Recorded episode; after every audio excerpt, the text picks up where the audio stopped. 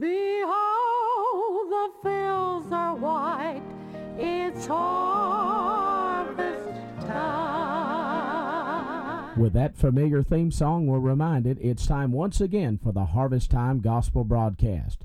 This is a daily broadcast with special emphasis on missions and world evangelization under the direction of Doctor Stenet Ballou of Resaca, Georgia. And now, here is Brother Ballou and today's broadcast. Thank you and greetings, radio friends. What a joy and privilege it is to come to your place of listening and share together with you another Harvest Time broadcast. I trust that if it's at all possible, you'll take the time out, get your Bible, and follow along with us as we continue our study in the Word of God. We're looking at the question, but preacher, why missions? We began on yesterday looking at the Great Commission given by our resurrected Lord to His disciples.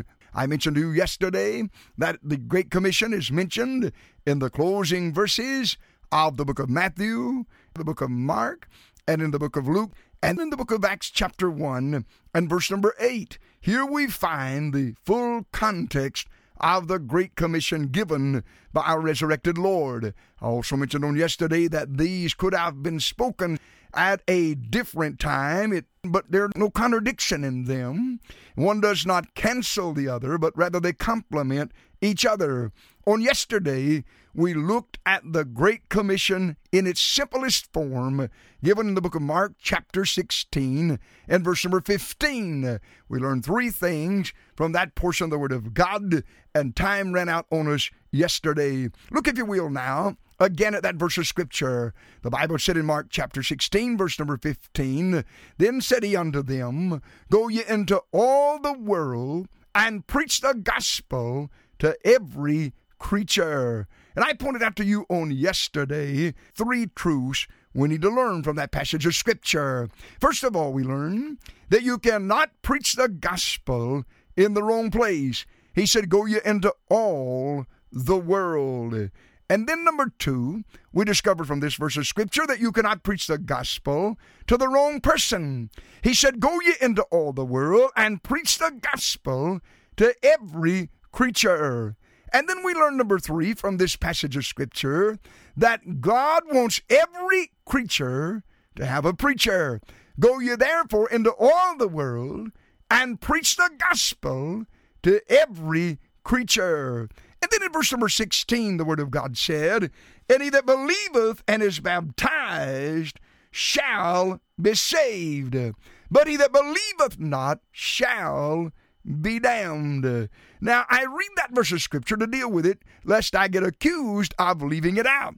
This is a verse of Scripture that those who believe you must be baptized in order to be saved build upon very strongly, but they only use the first portion of the verse. The Bible said, "He that believeth and is baptized shall be saved." Now, if we stop there, they would have a good foundation for their doctrine.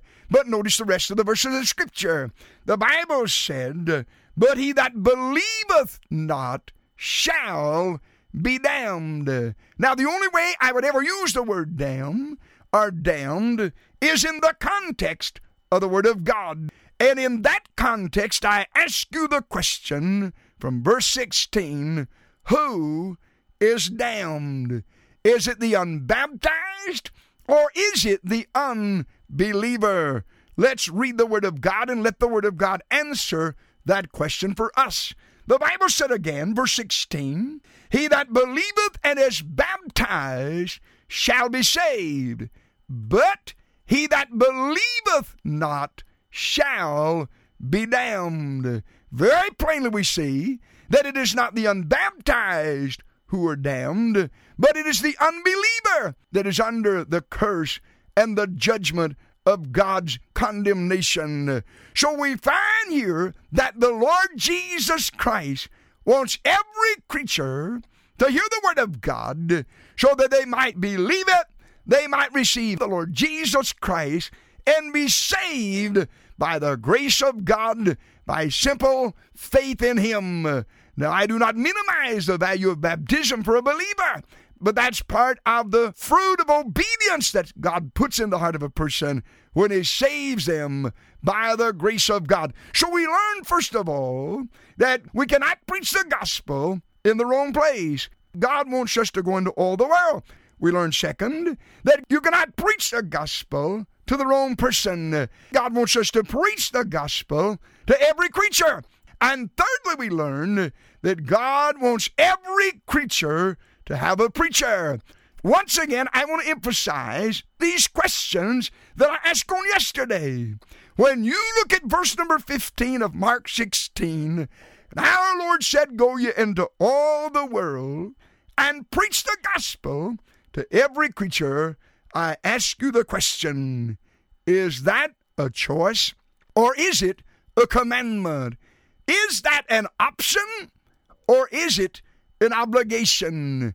My friend, I must submit to you, I do not see any area of that Great Commission that would cause me to believe that it is a choice or that it is an option. It is an obligation. It is a commandment that's given by the resurrected Lord to his disciples. And if we are going to be New Testament Christians, then we must be partaking in the work of reaching the world with the gospel of the Lord Jesus Christ.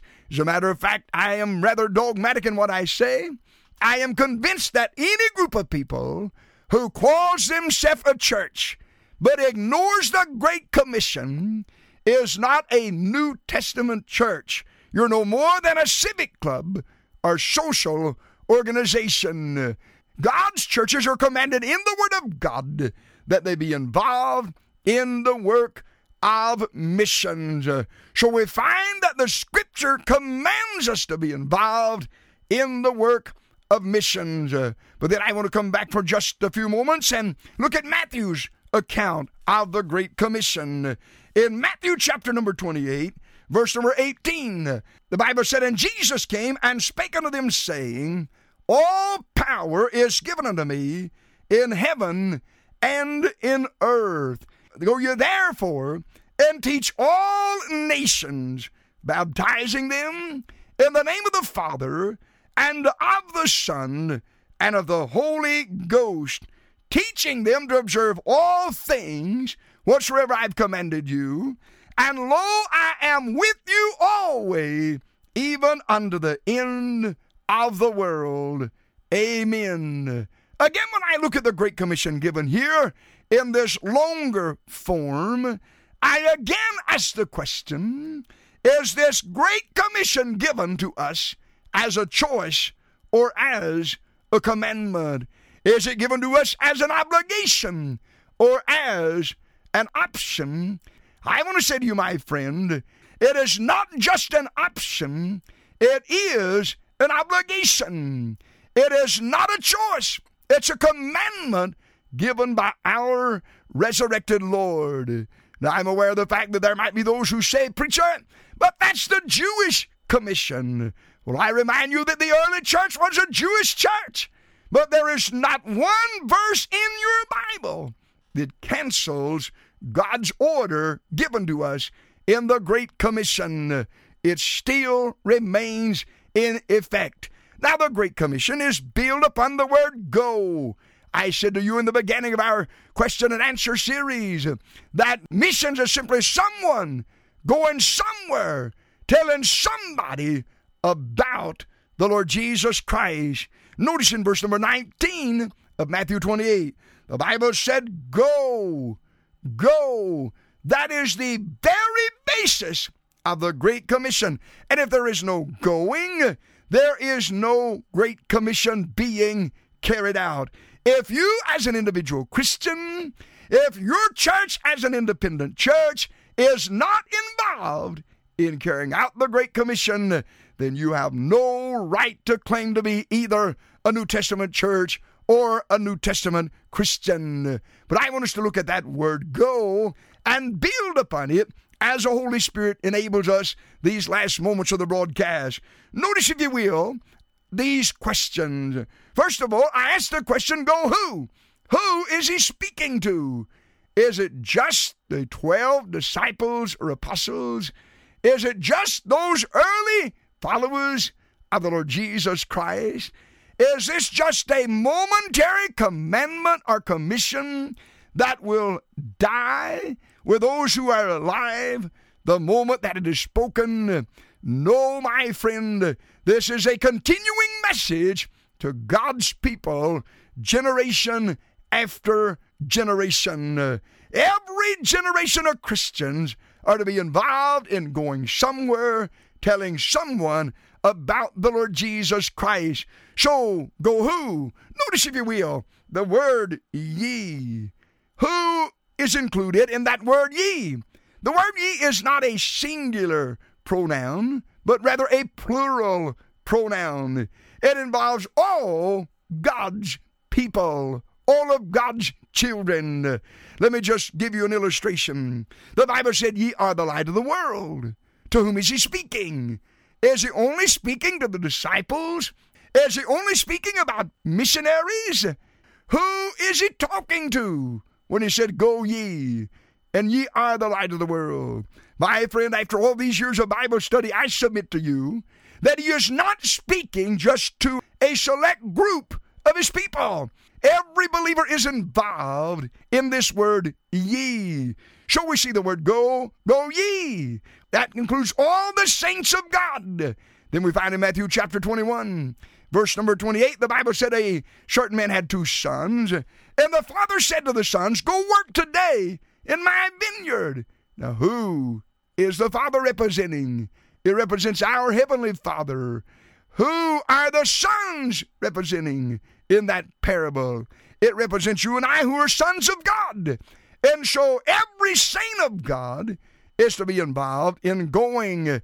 Every son of God is to be involved in going. And then the Bible said in the book of Luke, chapter number fourteen, verse number twenty-one, and the Lord said unto the servants, go ye unto the highways and hedges, and compel them to come in, that my house may be full.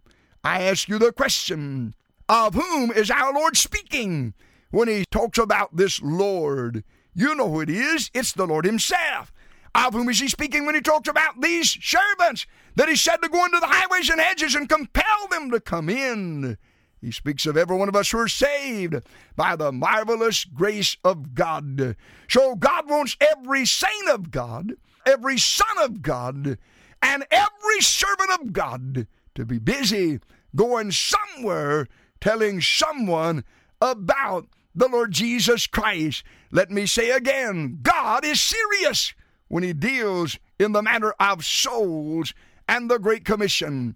He wants every creature to have a preacher.